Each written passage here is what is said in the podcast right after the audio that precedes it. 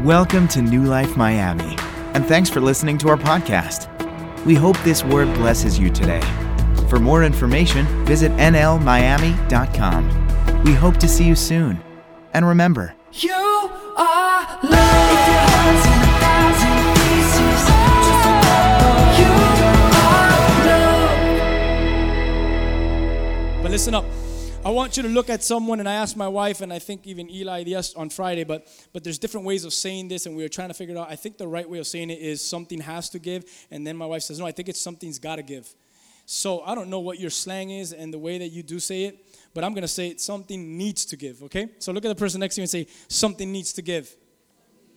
All right, and and and um, uh, we're past the tithe and offering, so give that. But we're talking about something different right now. But something needs to. Give. One more time. Now everyone look at me and smile. Yeah, we're getting better. Here we go. Something needs to give. I want to talk to you a moment about responding. Let me just go right into my notes so I don't um, destroy what God's put in my heart here. But there are three words that we've been speaking here in, in our house often, uh, especially in the last four months. Please pay attention today. Please, because I believe that God might be calling some of you to respond in a way that you maybe have not responded in a long time. Just please listen. Three words in which we've been speaking here often. And how many of you have heard these words being spoken here? Awake. Maybe you could already say the next one. Good. Aware and what? And responding.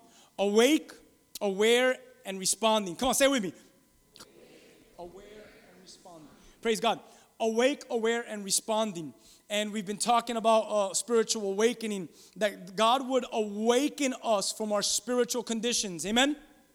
And number two, that God, that sorry, that we'd be aware of that, that we'd be aware of the Holy Spirit's leading in our gatherings and also in our very own personal life. Aware, amen?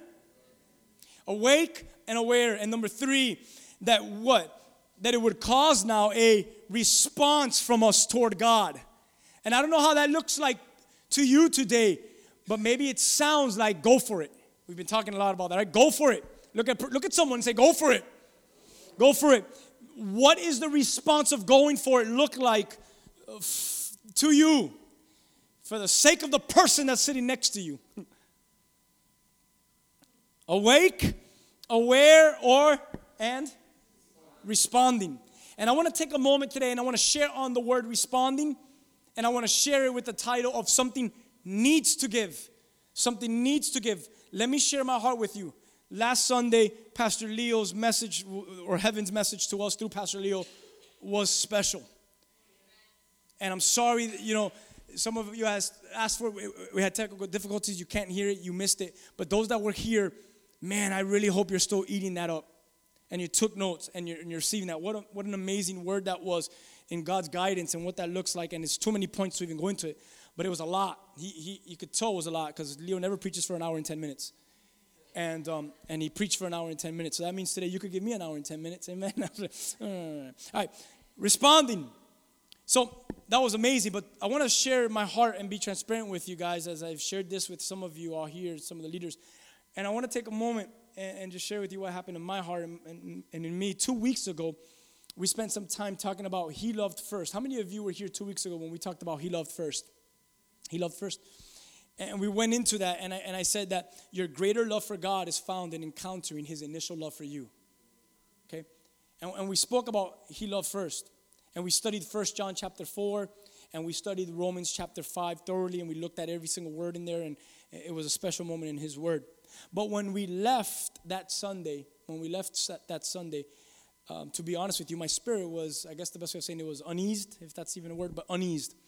It, it was, it was, it was not, it wasn't like, ah, what, what, what, Lord, I need to be placed, I need to go into prayer because it, it was uneased. And the reason why I feel that, I, I believe that God was using that message of He loved first as an invitation for us to respond. I really believe that. I believe that the whole He loved first was actually God saying, now, now come in and respond to that word that I just gave you. I feel like that's what He told us. So, because you are here, I'm believing that you have experienced that God first loved you. Amen? If you're here, I believe that. That you've experienced at some point or another that God loved you first. And that that statement right there, please, that should be so humbling. That should be so humbling and so impactful that what comes from you is a is a proper response to enter into deeper waters with God. He loved me first. Wow, that's humbling and that's so impactful that all I could do is go deeper with God. Okay? And I, and I, and I hope you haven't lost that. And I hope you get that today. Because for many of us, we can admit that nothing else is working.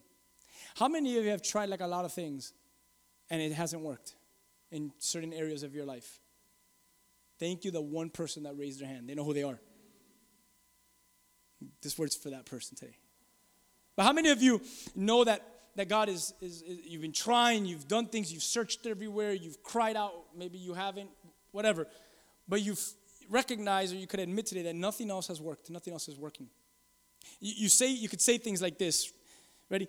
My life is in shambles, my marriage is, in, is a constant problem, I don't have joy, I'm constantly fighting depression, I don't read His Word, not really praying, at least with the heart, with the right heart.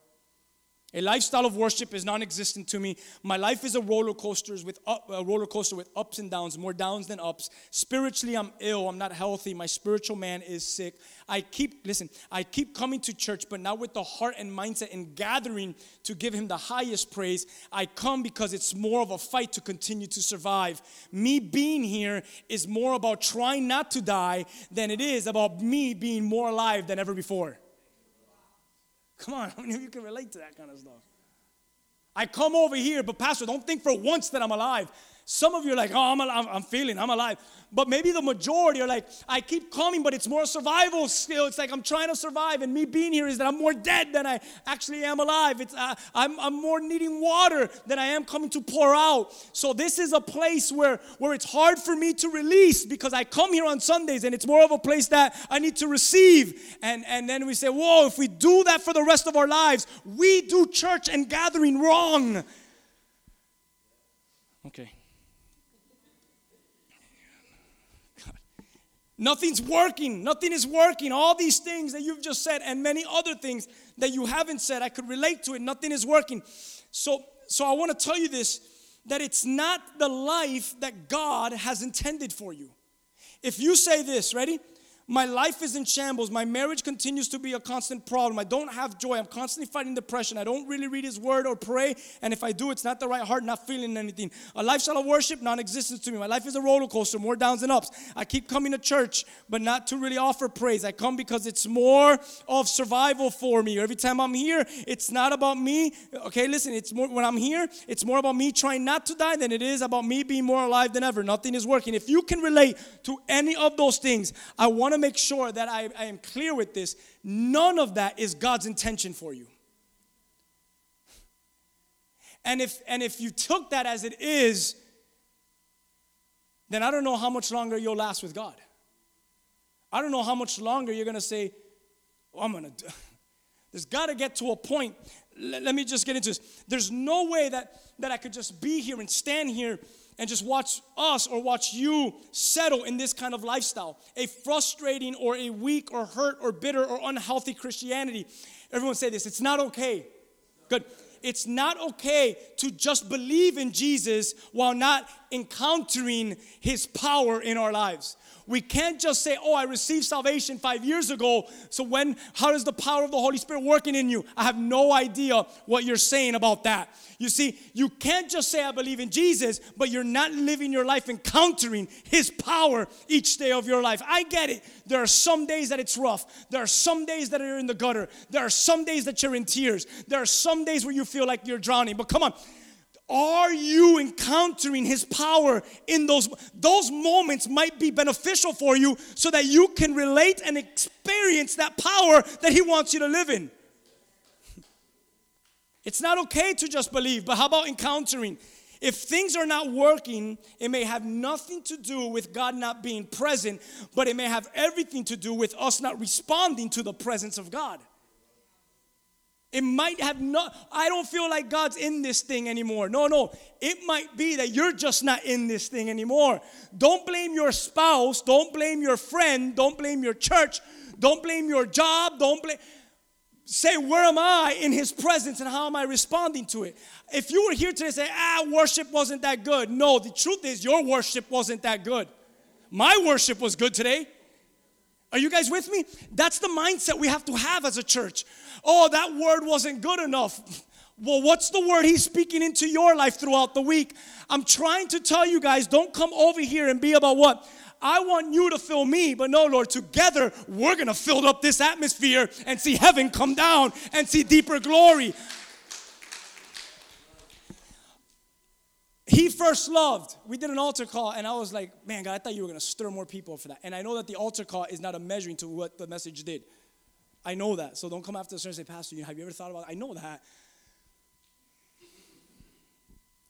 But what I'm trying to say is, have you responded from two weeks from the message of two weeks ago and recognize that maybe the greatest problem with us, with that, with her, with him, with them, with it, with that, maybe all of it is the way I am not responding into his presence.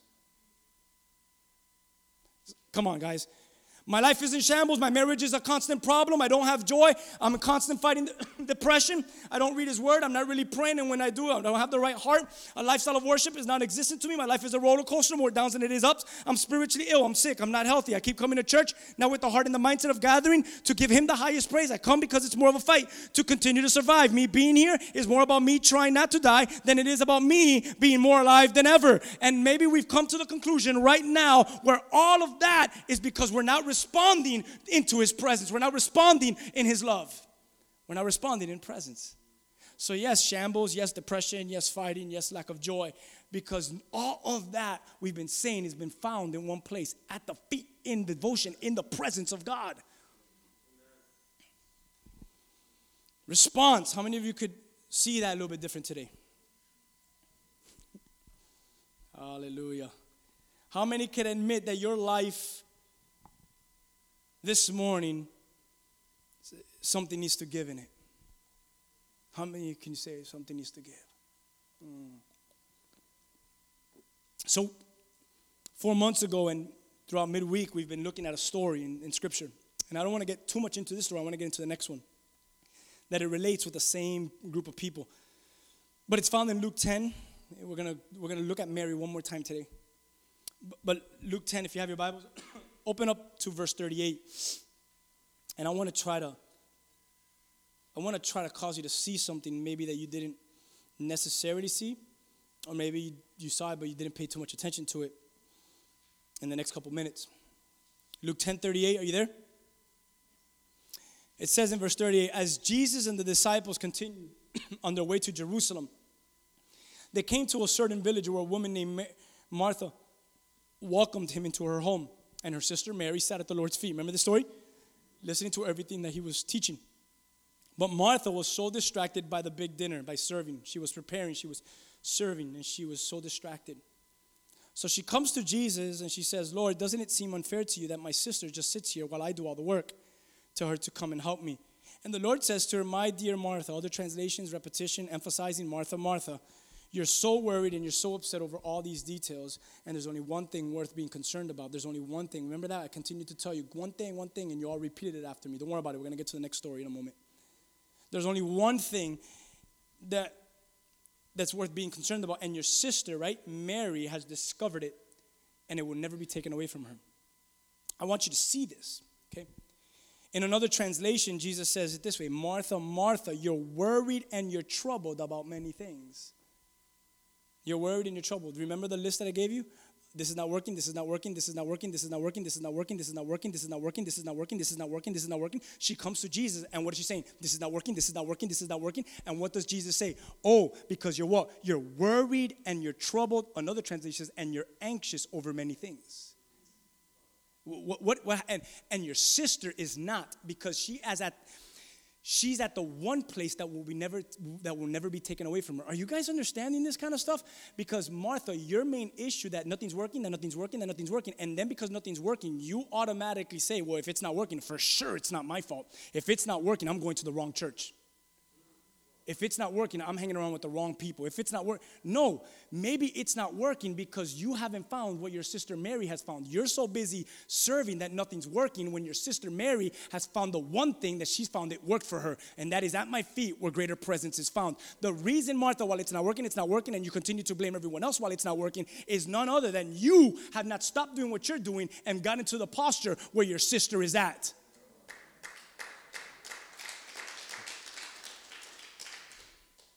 So there, I hope you understood what I just said. Your sister's responding, you're not. But I'm serving.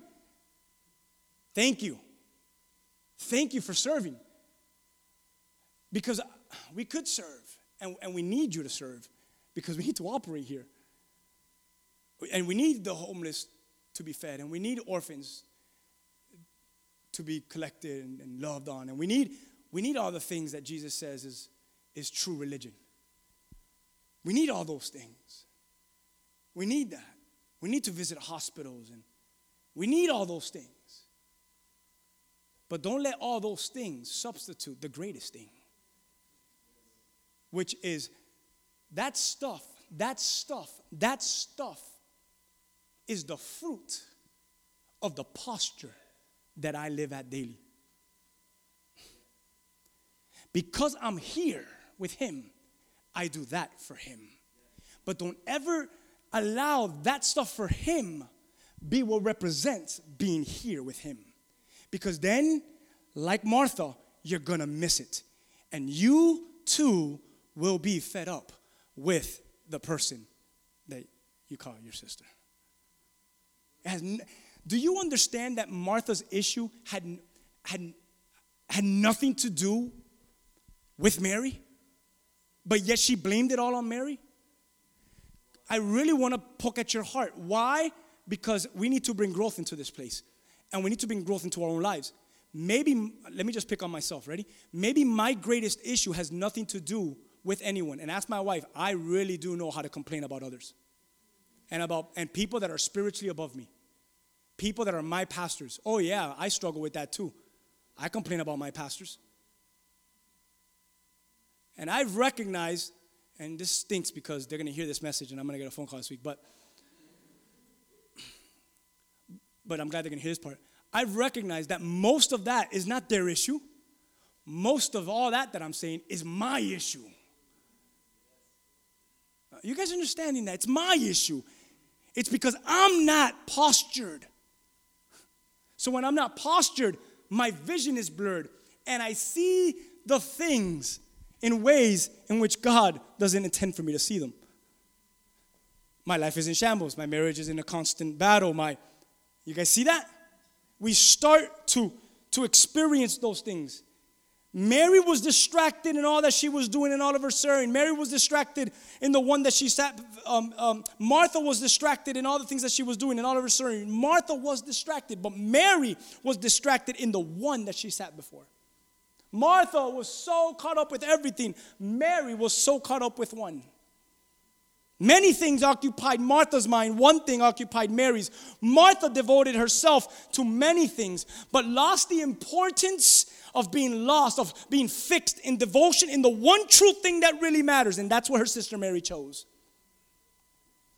Sitting at someone's feet, the posture of that is actually a sign in the Bible of one who is a disciple of another. I'm a student of that teacher. And do you do you know that Mary's name is not mentioned as one of the 12 disciples?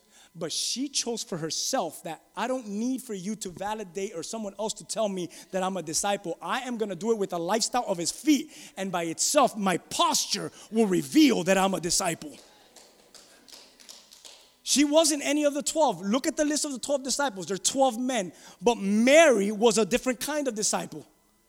She was, a, she was a disciple just as, I'll tell you what, Judas was one of the 12 disciples who eventually gets out of the, the, name list and someone else comes in for his part, but he was one of the original 12. But do you know what? I'll tell you right now that Mary as a disciple was experiencing greater glory than Judas as one of the original 12 disciples.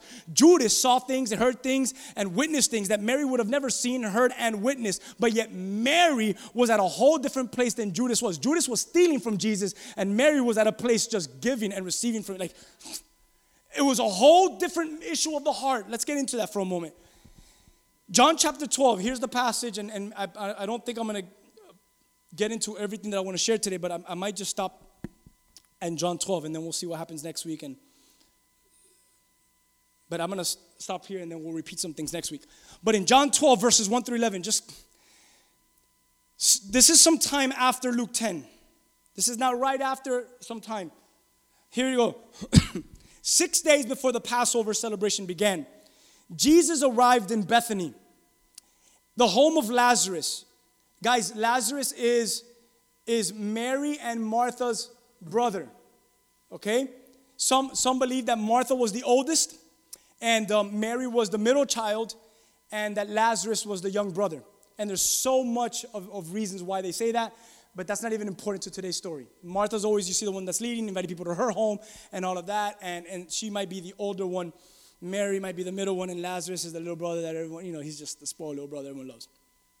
But, but let's get into this. Six days before the Passover, Jesus arrived in Bethany, the home of Lazarus, the man he had raised from the dead. Verse 2 And a dinner was prepared in Jesus' honor. Stop for a moment. Duh, that, that's great. That's understandable. And I respect that. And I would say, why not? The man just resurrected your brother and he just resurrected you. The least you could do is have a nice dinner party for him. Hey, thanks for, thanks for raising me from the dead. You want to come over for dinner one day? Is at least a, a, uh, something, you know, it's good. Come over. So, so it's in Jesus' honor. Let's go back to verse 2. A dinner was prepared in Jesus' honor. Everyone see that? What's wrong with this sentence? No one gets it yet? Martha served. A dinner was prepared in Jesus' honor. Martha served. She, she's do, she's same behavior. Same what? Response. Her response should have been different. Shoot, didn't Jesus just school you some months back about this stuff? And now you're back at the same place where you're so busy serving? Lazarus invites Jesus over, and Martha serves again. And when I read that, I said, Why is she serving again? Why is she serving again? She should have said, Jesus, you're here. So I learned what you said a few months ago, so I'm just gonna go to your feet like you told me to see what happened. At least do it hypocr- in, a in a hypocritical way, but do it. Not really, but you guys get what I'm saying. Do it, at least try it out. But, but she's serving again. This is gonna get good. So so dinner's prepared for his honor. Martha serves. Lazarus is among those who ate with him. Verse 3. Then Mary, she's so good at doing this, takes a 12 ounce jar of expensive perfume.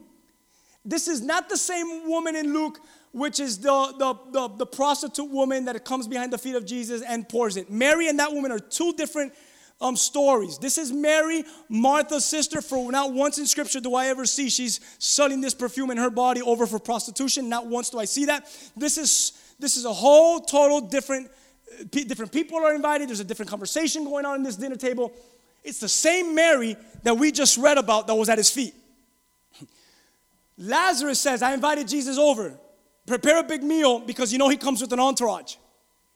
Martha's first instance is to what? I'm gonna go get the kitchen ready and I'll start cooking. Mary's first instance is Jesus is what? He's coming over. I'm gonna go to my room.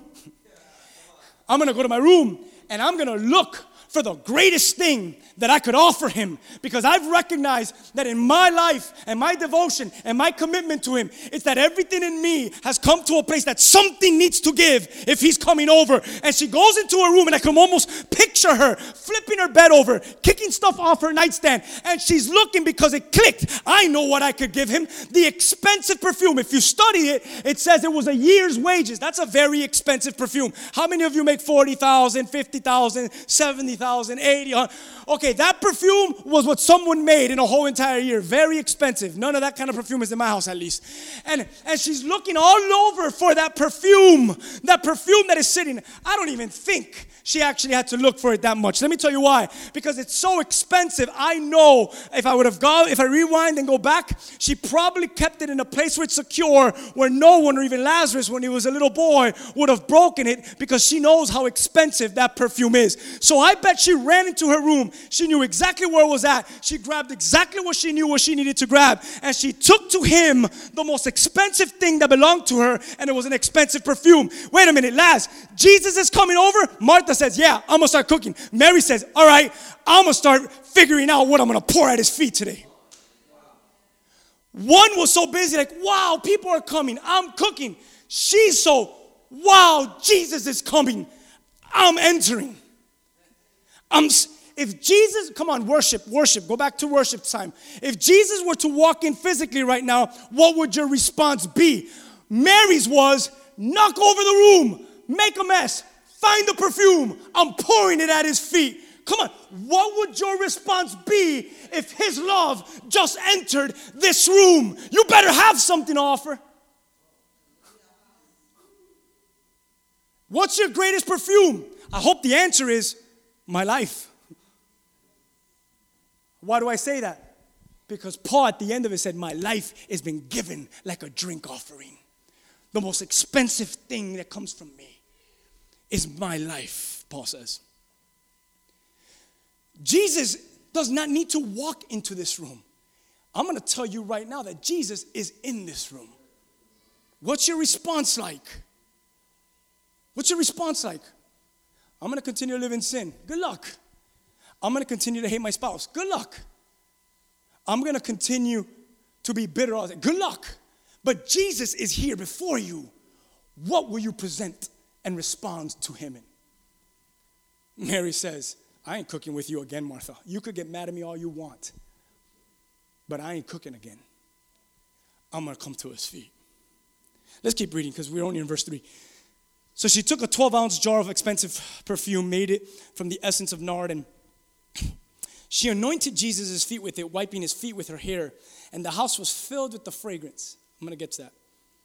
But Judas, Judas Iscariot, the disciple who would soon betray him, said, That perfume was worth a year's wage.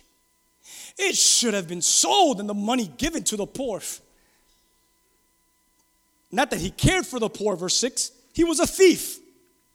And since he was in charge of the disciples' money, he often stole some of it from himself.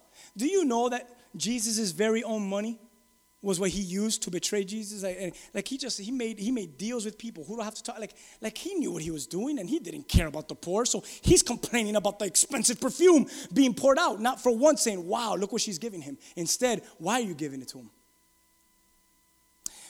Verse 6, not that he cared. Verse 7. So Jesus says, Leave her alone. She did this in preparation for my burial. You will always have the poor among you, but you will not always have me. Verse 9.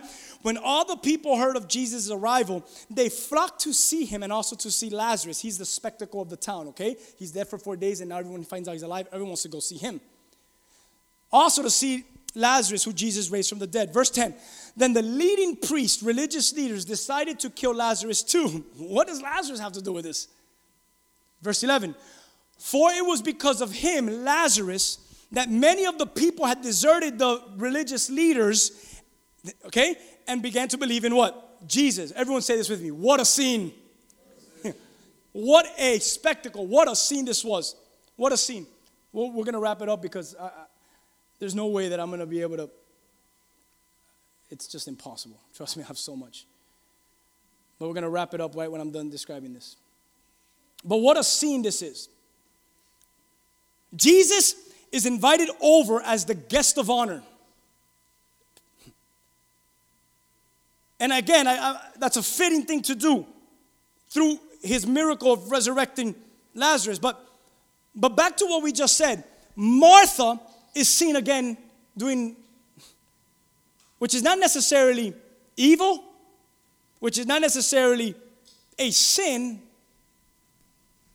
but it's not necessarily the most important thing. Pastor Javi told me right as we entered the 10 year anniversary of our church, and I was telling him a little bit of things about our church. He said this over, over, over brunch, I guess we call it, one day. He, he looked at me and he said, Rigo, there are important things, and I've shared this with some of you.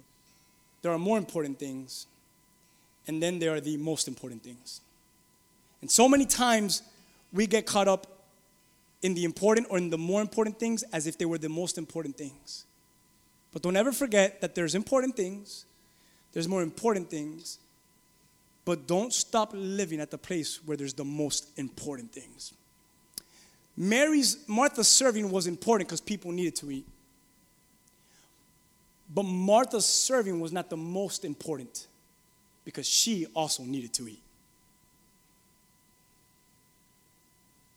She also needed to come into a presence. So Martha is seen serving again, and Lazarus now, most likely, is probably sitting right next to Jesus at this moment. And, and here's Jesus now, and he's traveling with an entourage. And his disciples are there, and they're eating with them. And we know this because Judas Iscariot is there. Some invited guests are there. I'm, I'm, I'm just picturing that there's family. For sure, Lazarus' family wants to see the man that resurrected their nephew, the man that resurrected their grandson, the man that resurrected his best friend. So there was family and there was friends and probably neighbors around the neighborhood. And then people that weren't even invited began to show up when they hear that Jesus is there. They weren't invited, but they come uninvited. We all know people like that, but they come uninvited. And I believe that's almost symbolic for the church. The church is open not just for the invited, the church is open for anyone. Because the uninvited, they don't need an invitation because the Holy Spirit already invites them. That's why when, when the whole parable of go, go and grab people for the feast, uh, and he says, I've gone everywhere. He says, no, no, go to the byways and to highways and find anyone you, anyone is invited to this thing. So the uninvited said, I'm going if Jesus is there. This is good. I'm going to go see him, but not just him. I want to see the spectacle, Lazarus, who's now alive. I want to see if this stuff is real for myself. And then some of the religious leaders who are priests here, they decide to show up too uninvited. With the intention, listen, not to eat with Jesus and to glorify him, but instead, we just read it in this passage, but it was to kill Lazarus, who now becomes a threat to them. When I read that and they wanted to kill Lazarus too, I said, man, poor guy. He just died for four days. Let him live a little longer. But their killing him had everything to do with you are now marked as a threat. Why do you think that Lazarus was marked as a threat? You think he was quiet about being resurrected?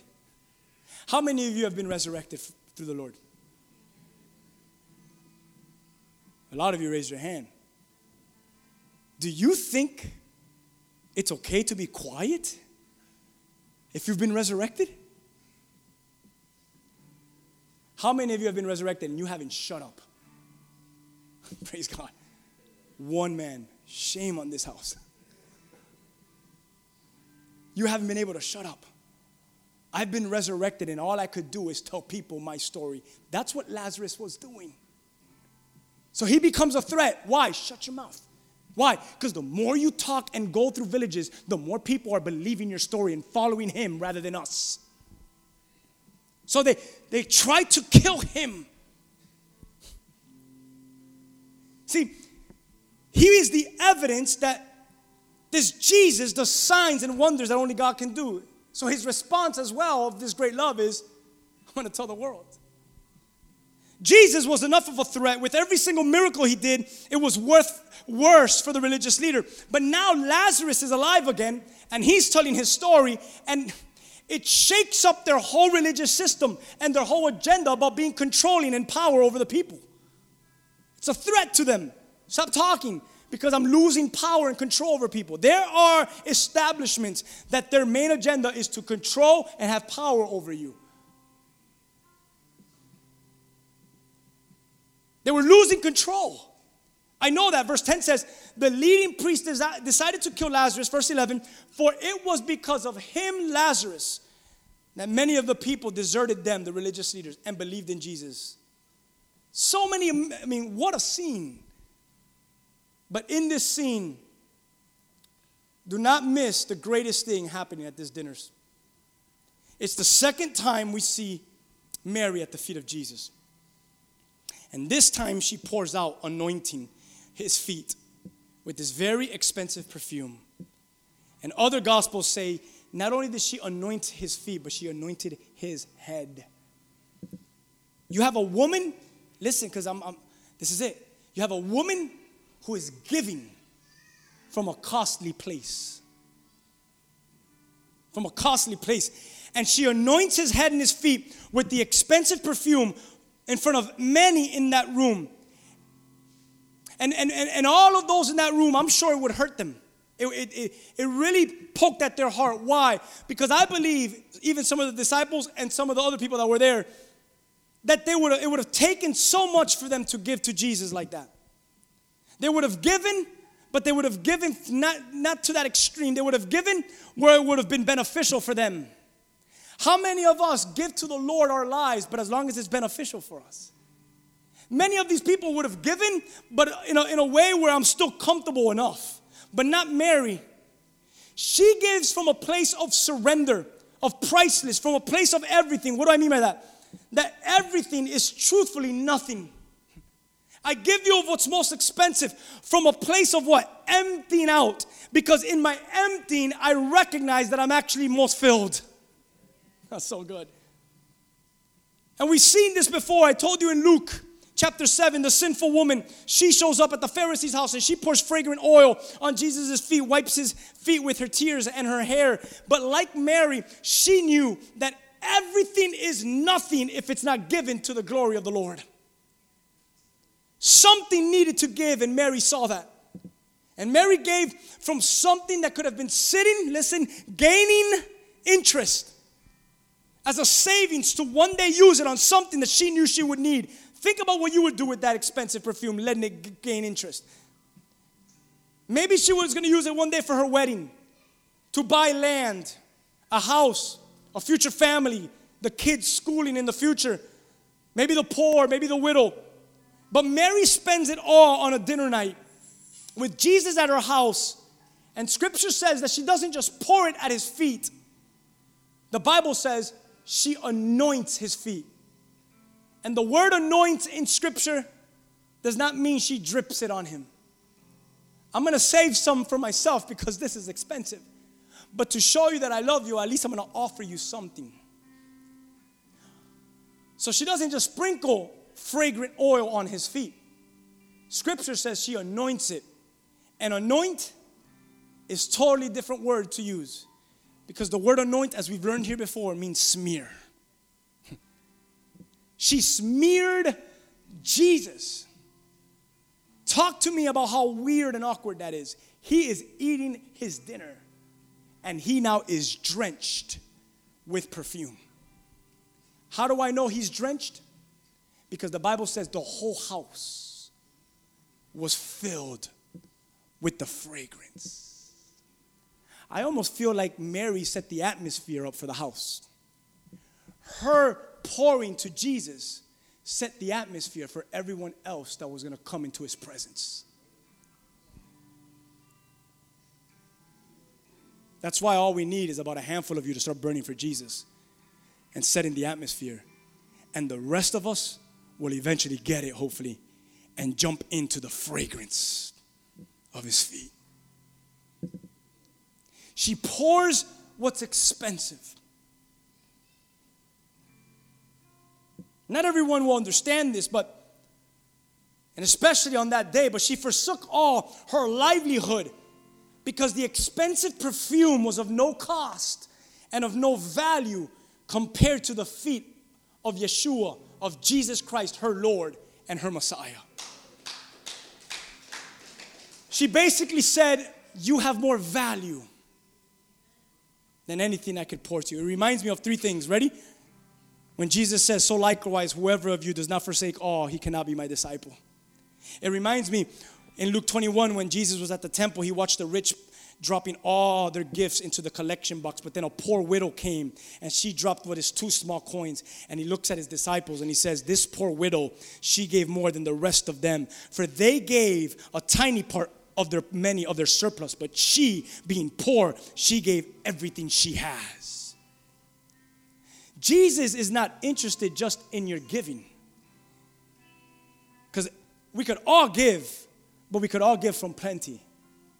What Jesus is interested in is, is your giving. Is it from the core of your being? Is it from your awe?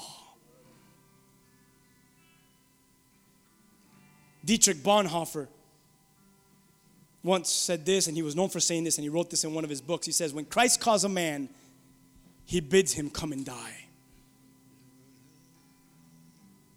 Come on. Something needs to give. Something needs to give. Next week, I'll jump into Judas Iscariot a little bit. And I'll jump into the five examples that I shared two weeks ago. I don't know if you remember them the adulterous woman, Bethesda, the woman at the well, Peter, Zacchaeus, and maybe some other examples and what needs to give and what that looks like. But right now, as, as we end, what needs to give? Let's go back to the beginning for a moment. My life is in shambles. My marriage a constant problem. I don't have joy. I'm constantly fighting depression. I don't read his word. I'm not really praying. And when I do, I'm not feeling anything. My heart's not right. A lifestyle of worship is non existent to me.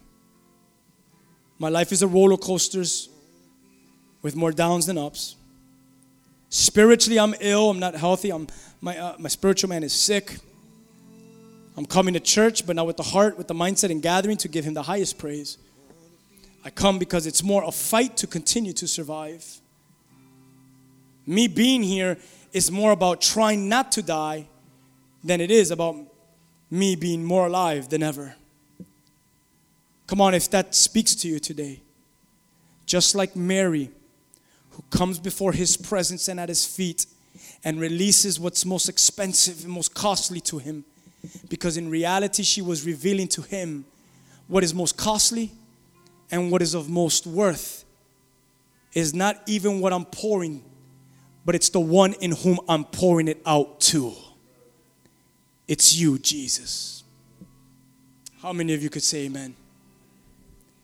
And if you study that well, you will recognize that her pouring and her anointing his feet has everything to do, if you study it, with showing him, I'm, I'm, I'm, I'm publicly proclaiming to you that I am committed to you, that I'm entering into a devotion, and I don't care who around thinks that this is weird or inappropriate.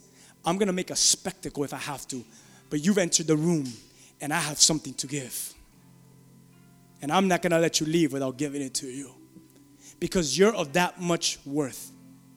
So then I I get very personal with you right now. And all those things that you are battling and struggling and aching and, and, and filled with, and all that stuff that is stopping you.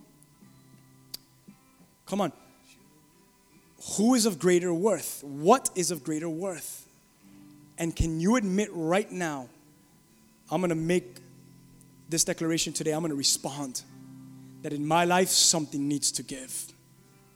And I'm going to come before the Lord with the thing which is the most value, at least in my life.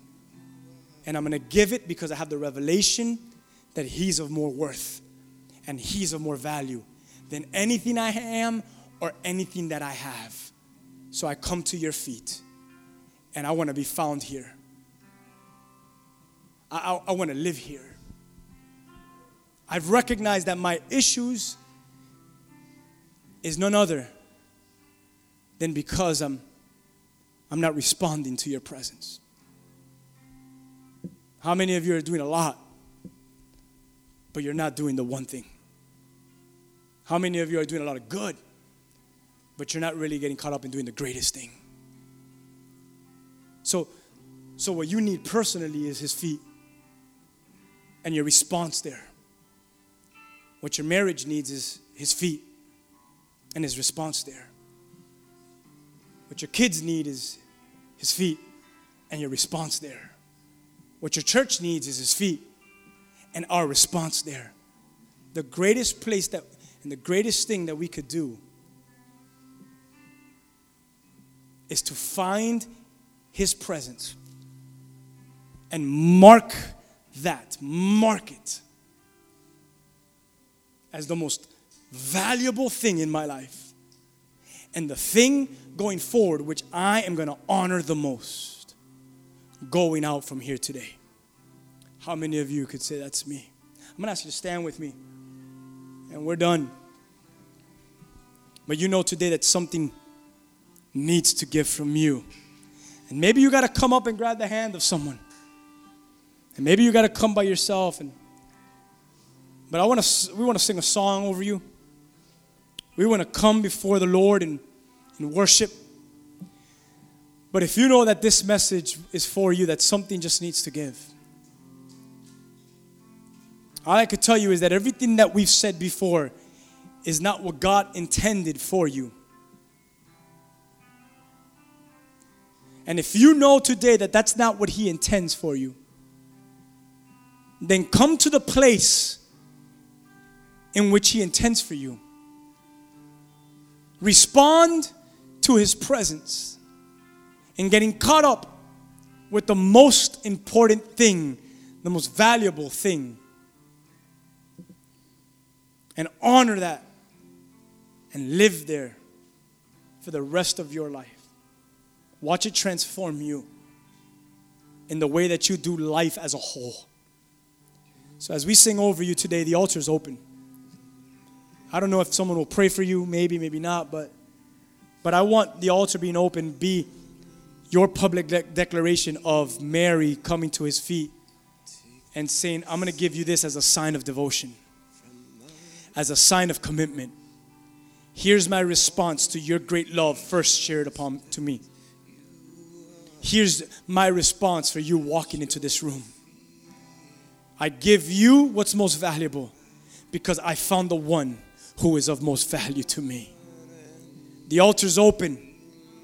And if you take that challenge and say, not just am I going to respond right now, but I'm going to respond every day of my life, I challenge you to do that. And let the Lord transform you each day. It's not just a one, listen, His feet is not just a one time moment. It's finding His feet. We'll, we'll continue the dialogue on that next week, what that looks like. It's finding His feet on a daily basis. His feet. His feet. Come on, how many of you need to run to his feet? Let's go ahead and let's sing. And let's ask the Lord to just, Lord, here we are coming to your feet as you visit us today. Hallelujah. Thank you.